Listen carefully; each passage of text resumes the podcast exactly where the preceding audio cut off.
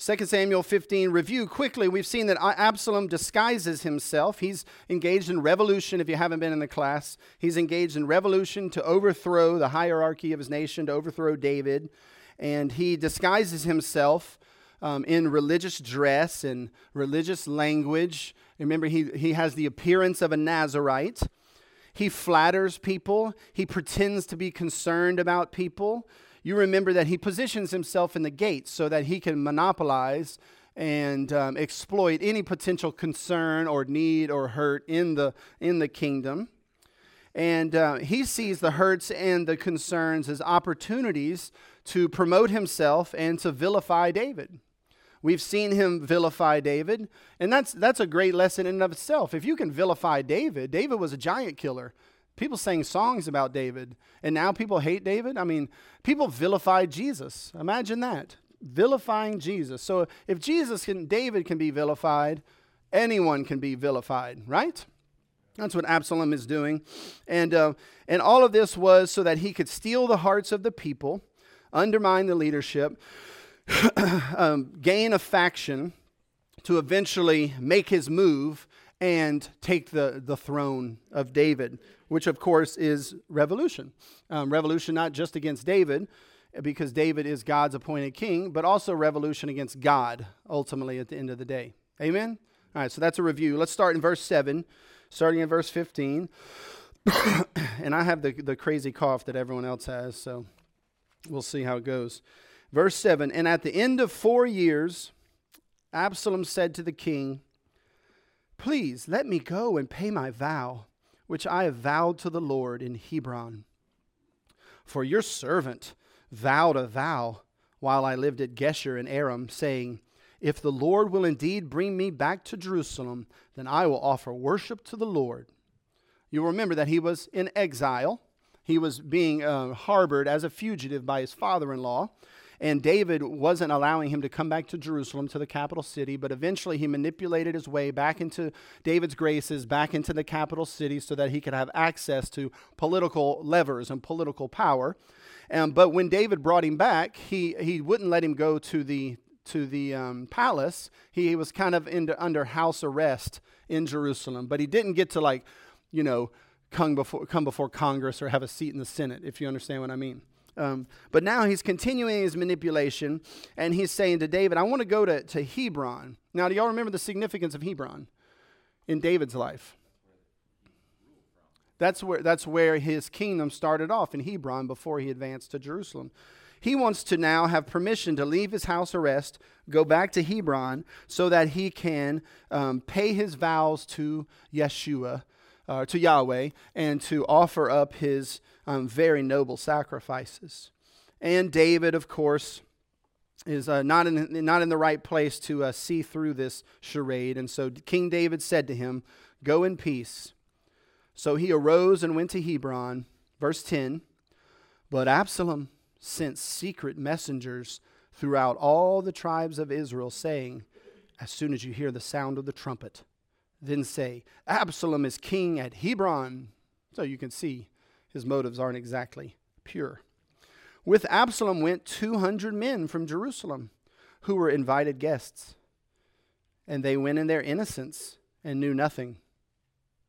And while Absalom was offering the sacrifices, while he's at church, you know, a leader in the church, in fact, an indispensable leader, offering the very sacrifices, he sent for Ahithophel, the Gilonite, David's counselor. It's David's right hand man.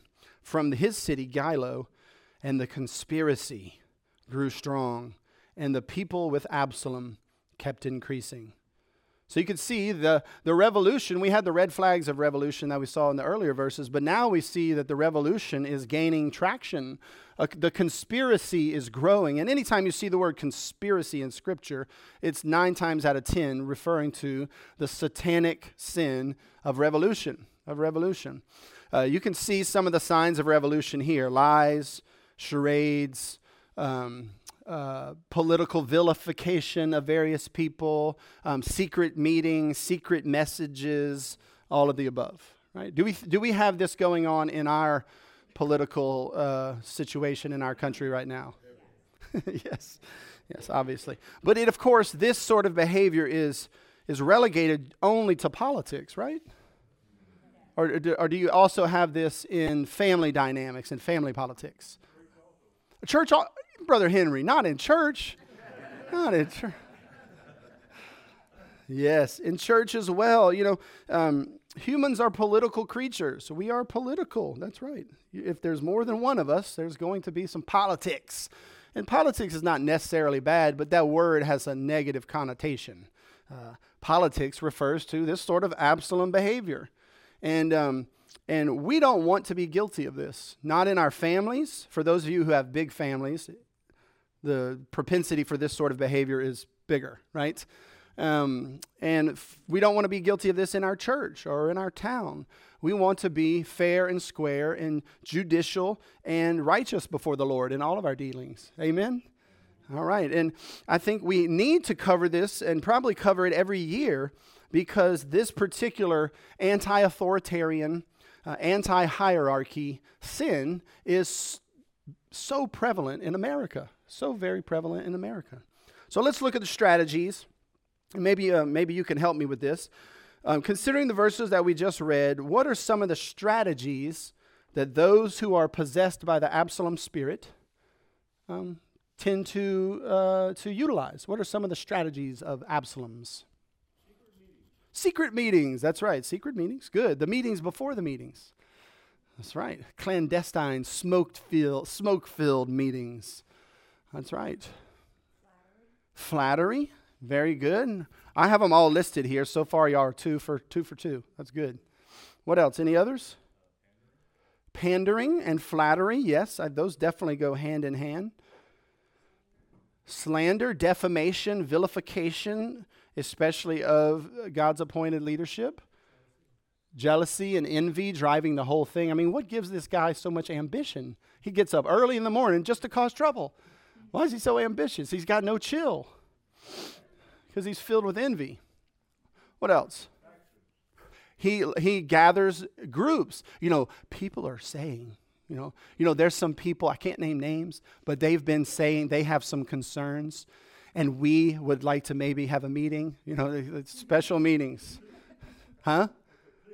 Oh, a clique. Yeah, no, now, yeah, that is that actually is what a clique is. What else? an appearance of, of religiosity and helpfulness, and he's a servant and he's performing his sacrifices. You would think someone engaged in such subterfuge wouldn't be going to church. But oh no, he's going to church. He's very churchy, very churchy.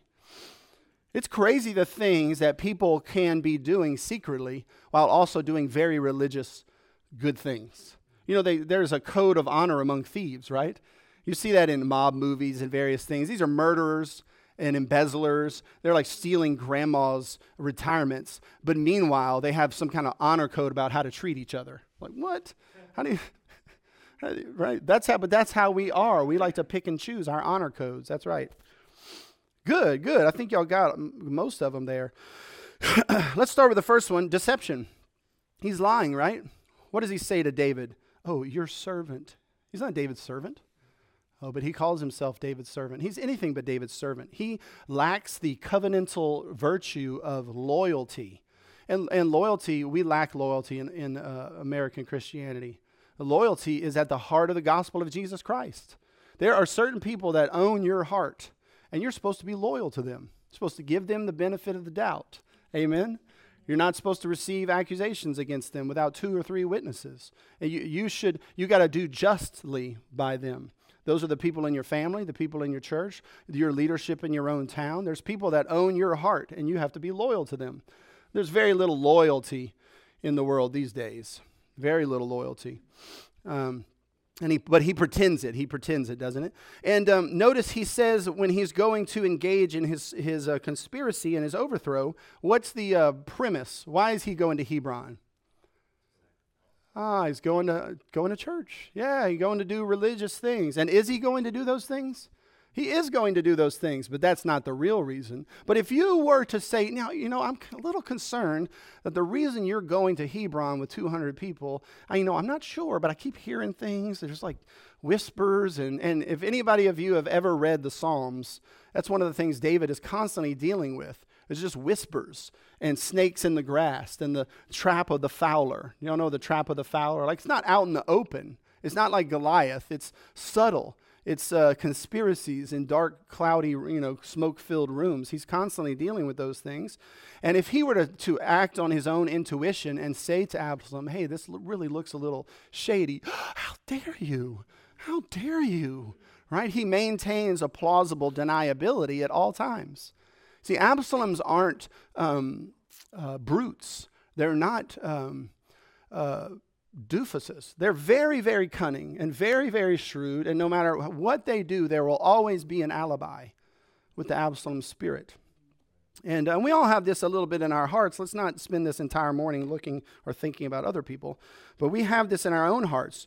Um, we should make sure that whatever we're engaged in, that we're being faithful and we're being open and honest about what we're actually up to. Amen?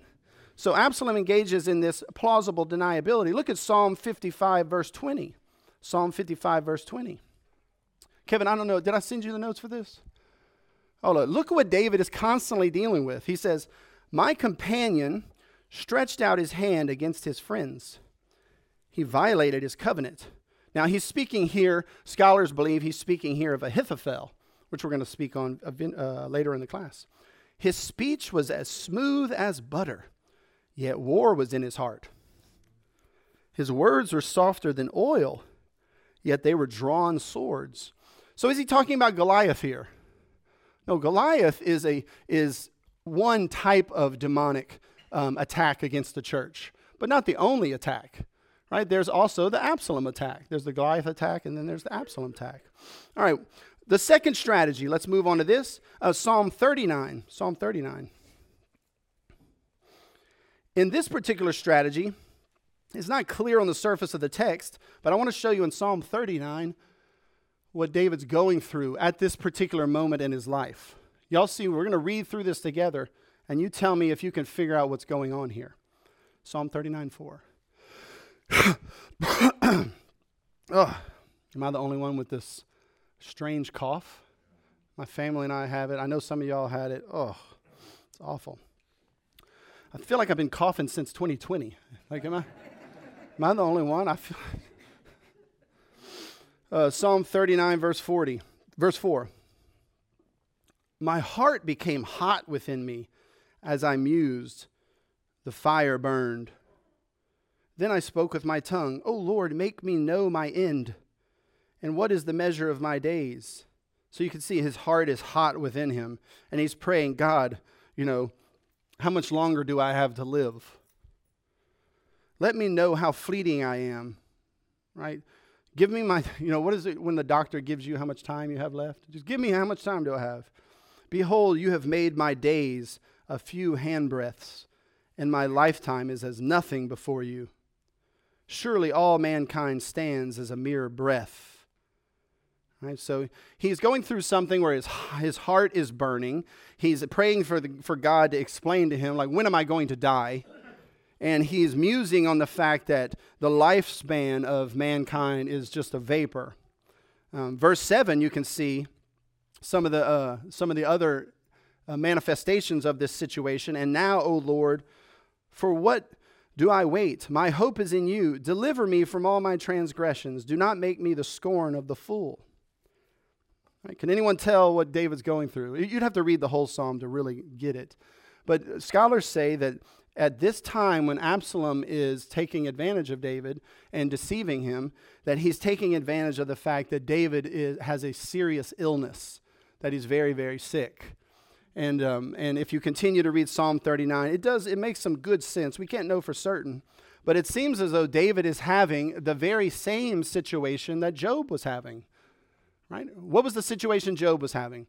God put him to the test and he was suffering, you know, grievous suffering, but then his friends, and, and we don't always realize this, but if you study Job very carefully, his friends aren't just random people. They are members of his cabinet.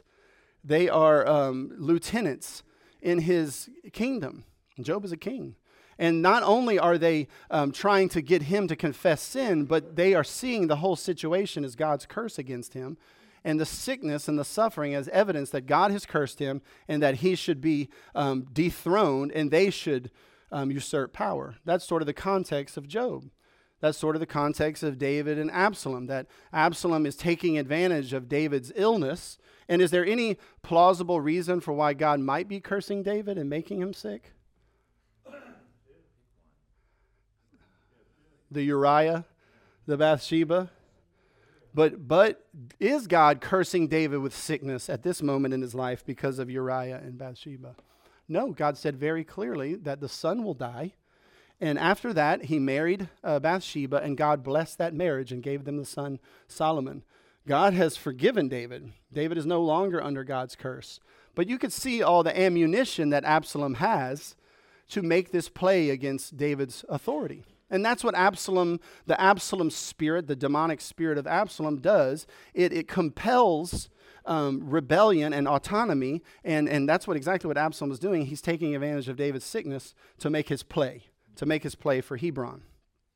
And is there anyone else in the Bible who appeared to be cursed and um, lieutenants in his kingdom, so to speak, used that opportunity to try to usurp power?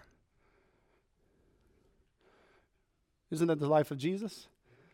Didn't he? Uh, he appeared to be cursed, right? And no, and no doubt the devil and all of his minions gloated and and uh, and were filled with pride and and were excited that he finally, yes, God has cursed him. And then I believe that's a little bit behind the scenes of what's going on in the wilderness, where Jesus is in the wilderness for 40 days, and, and Satan is saying, if you're the Son of God, then why are you being treated this way? You know, I wouldn't treat you this way.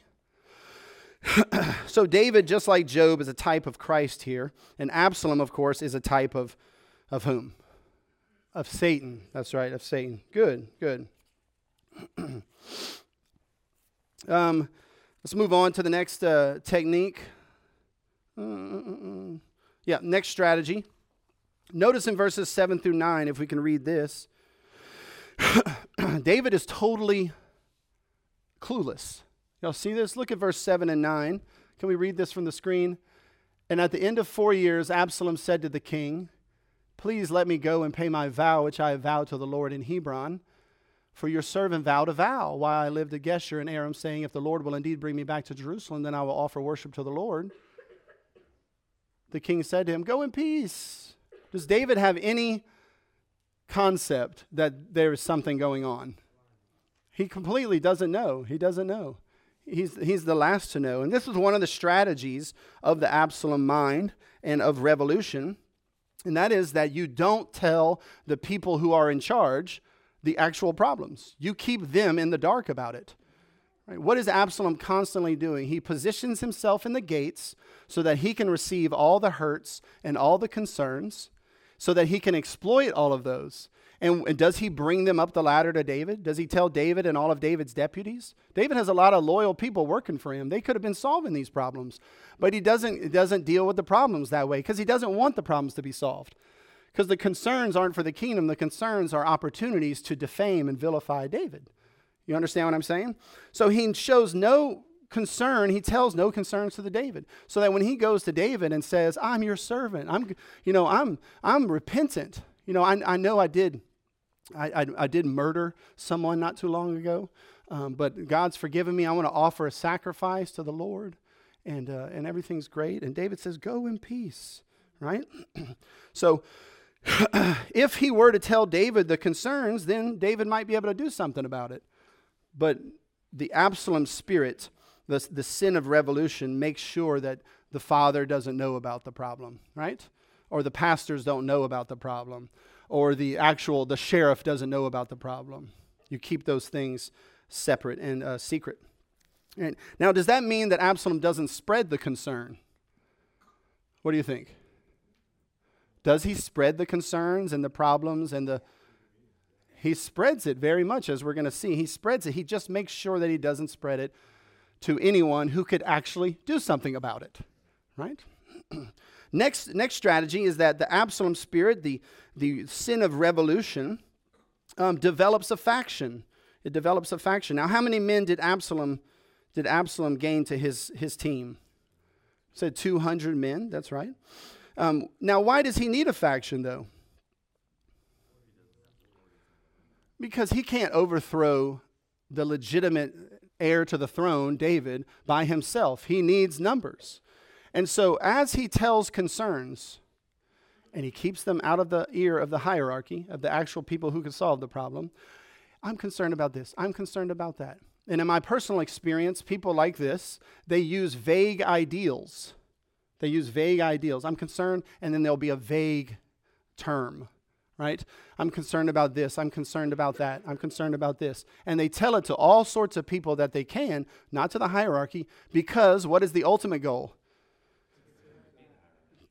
To gain numbers. To gain numbers. That's right. The Absalom spirit always develops a faction. What does Satan do in his revolution against God?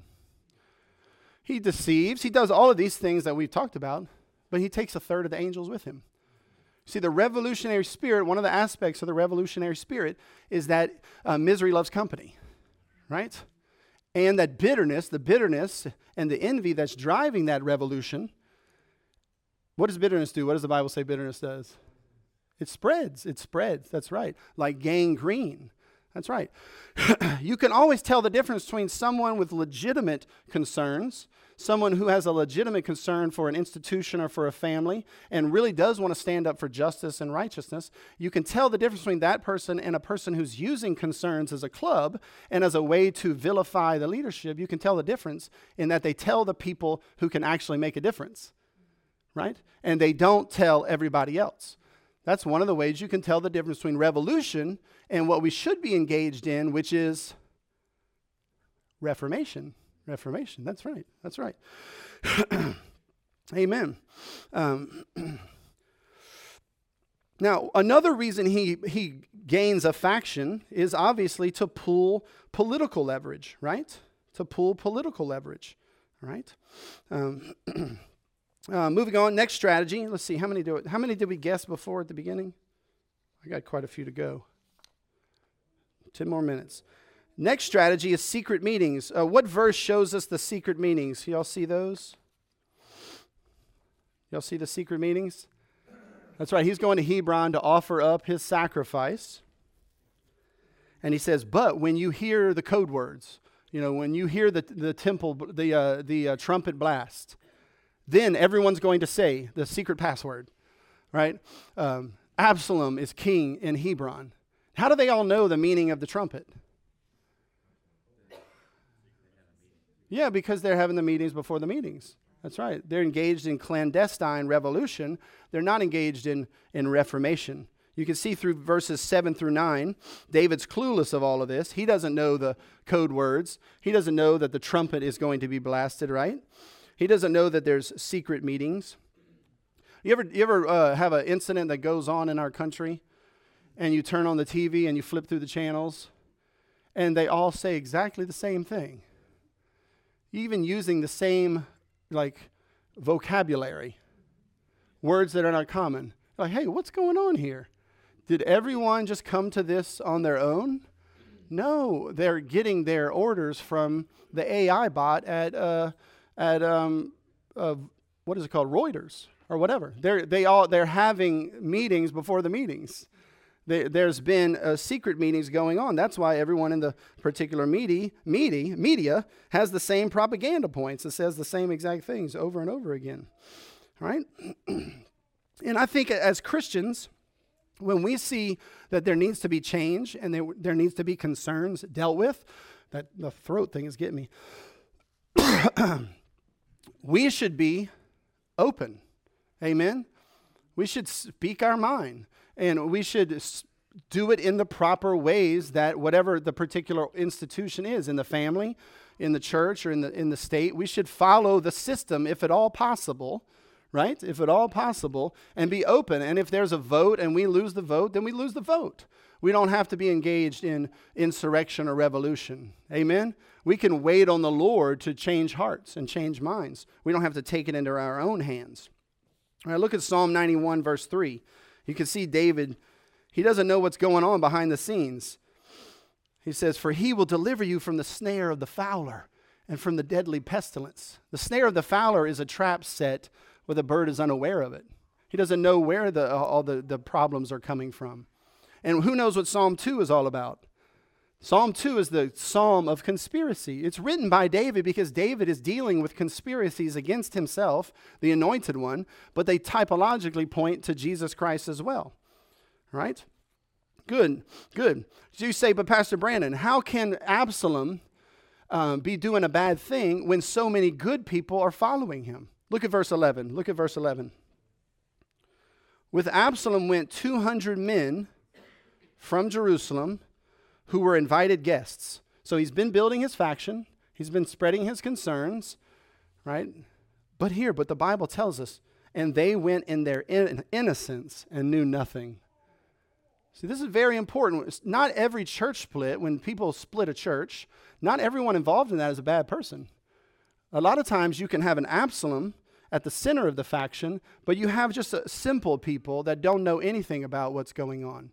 The same thing in political revolutions that have happened all over the world, right? Throughout the you know, history of mankind. You can have political revolutions and they can be genuinely evil, but you got good people caught up in the trenches, caught up in the fights. Well, I mean, yeah, these guys are tricked just as much as David is tricked, right? And Absalom, you know, he does have some good points. You know, David is sick. He is apparently on his deathbed. Maybe, hey, maybe we need to establish the successor now. You can imagine how, and Absalom's very good with the people. He's popular, he's a people's person. You know, and, and David did, remember, he did murder Uriah, right? And he, and he cheated with uh, Bathsheba. You could see how, if you were just a nobody who didn't know the inner workings of Nathan and David and God, and you weren't in the capital city, that somebody like Absalom could easily convince you, well, maybe this is the right thing to do. But God says they didn't know.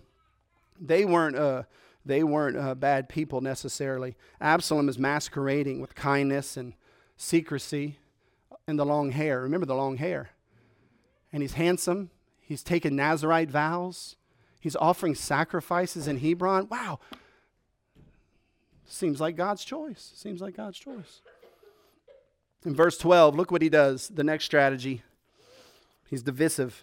And while Absalom was offering the sacrifices, so while in church, while leading church, offering the sacrifices, he sent for Ahithophel, the Gilonite, David's counselor, from his city, Gilo.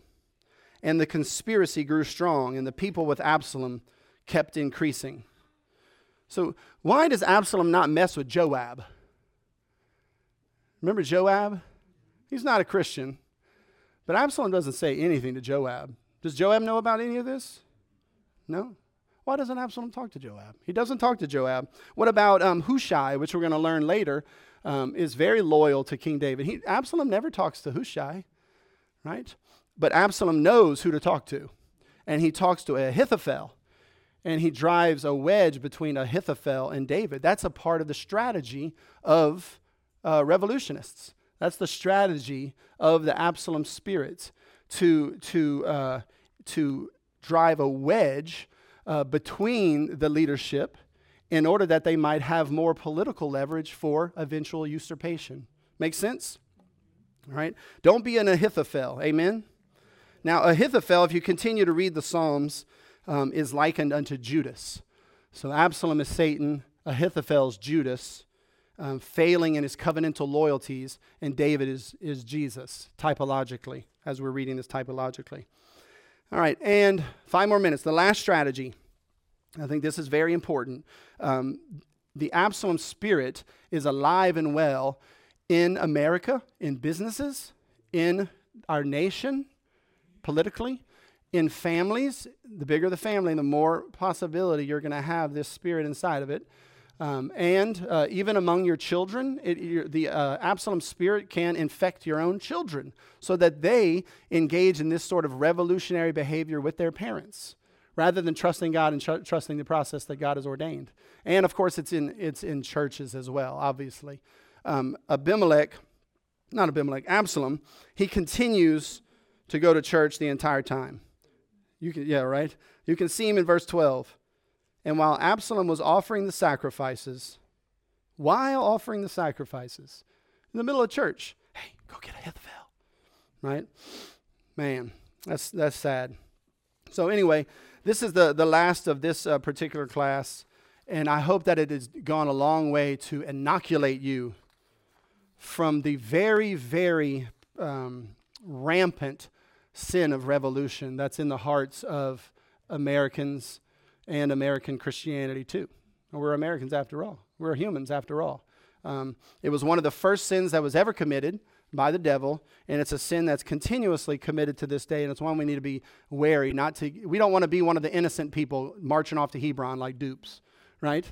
And we also don't want to be the Absalom um, engaged in all of this subterfuge and conspiracy and revolution. Amen.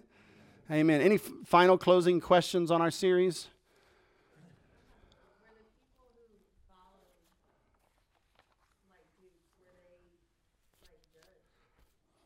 Yeah, gullibility is not a Christian virtue, it's a sin. That's right. And um, that doesn't mean that they necessarily went to hell. But hopefully, when they learn their lesson later, because they're going to learn their lesson, this revolution that Absalom engages in um, destroys the kingdom. I mean, it just torments the kingdom, it tears it all to smithereens. And, uh, and that's what happens when, when, when an Absalom gains traction in any community. Uh, there's only there's going to eventually be uh, factions, division, um, confusion, and just chaos. But hopefully, these people after, because it's a lot easier to interpret these things and understand these things when you look back in time than when you're in the middle of it. Hopefully, they learn their lesson eventually and, and confess their gullibility, repent, and work on their covenantal loyalty with David which they should have been uh, working on all along. So, yes, it's a sin. That doesn't mean they're necessarily going to hell or anything um, if they repent. Good question. All right, that's it. Uh, Marley has a question or a comment.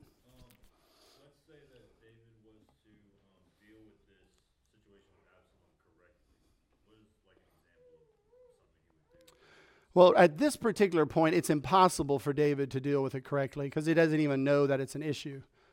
That's one of the, the tactics of Absalom is that he's making sure David doesn't know all of the various concerns and needs and hurts that he's exploiting. You know, David doesn't find out until Absalom already has a faction and already is positioned in Hebron and the trumpets blast. So, and, and imagine if early on in this, when there was only the red flags of revolution, not the actual revolution, uh, if, Ab- if David would have caught wind of the concerns and he would have tried to solve those concerns, do you think Absalom would have been satiated at that particular point? No, because you have to remember the concerns aren't to be solved. The concerns are opportunities for usurpation. The, the, the, and, and that's the difference between correction and condemnation. You know what I mean? You can, you can tell when someone is being like the Holy Spirit, they will correct you and there will be a huge opening for you to change your mind, to repent, to change. And, and there will be a lot of a ton of grace. Say, hey, and, and when you do repent or confess, it'll be over with. You understand what I mean? But when someone is using your sins to condemn you, there's nothing you say or do that won't be used against you in their mind. And even if you were to correct that concern, it would be like how you corrected it. And then there would be another concern and another concern. Because the point isn't correction, the point is condemnation. And so there's no way for David to, to win against this other than to be wise, wiser early on. Of course, it's difficult. He's very sick. Um, but if he would have been wiser early on and he wouldn't have been a compromiser with God's law, he wouldn't have this problem. He should have executed Absalom many years earlier when Absalom committed vigilante murder, but he didn't do it. I mean, that's why in our first class we showed that the seeds of reformation, the seeds of revolution, are sown in the very beginning by weak uh, leadership that's not doing what they're supposed to do according to the law of God. You know, I mean, how many people end up doing something terrible, uh, even murdering, vigilante murder, for example, because the, uh, the civil officials didn't follow the law of God? They didn't do what they were supposed to do. And that's exactly what happens in Absalom's case. Who did he murder? The guy who raped his sister. That guy should have been murdered. That guy should have been executed by the king. None of this would have happened. But David, David had uh, grown weak, and uh, there was major lacks and actual concerns in his in his leadership that gave way to this to this revolution. That doesn't make the revolution right, um, but uh, doesn't David's you know David's not perfectly squeaky clean in this either. Good, good question. Uh, somebody else had one. Josh.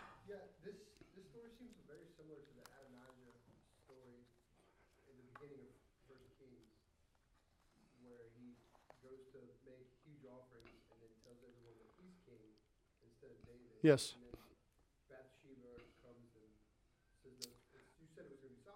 Yeah, yeah. It's very much very similar. I mean, they all were probably the sons. David had a lot of terrible sons because he was a terrible father because he married a bunch of people that he wasn't supposed to. Right?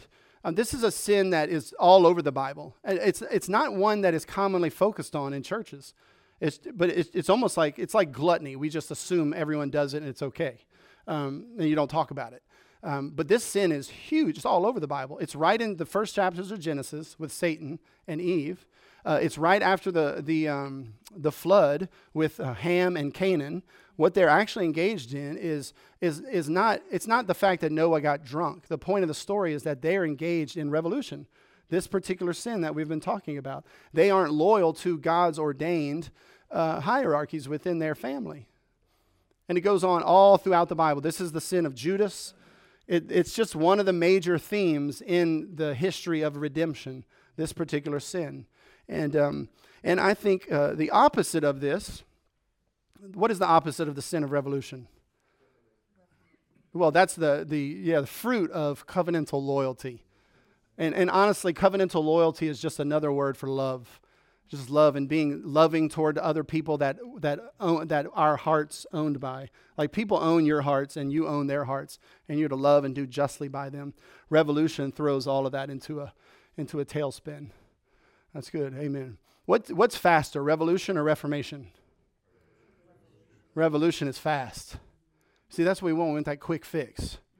But when you when you engage in revolution um, god doesn't bless it. God doesn't bless you know, even if you might you think in your own mind you have a good uh, ends in mind, God doesn't bless means that He doesn't ordain. You know what I mean? And this is true in every sphere, in the civil sphere, in the church sphere, and in the family sphere. Good. All right, we got to go. We're five minutes over. Y'all have a great Lord's Day.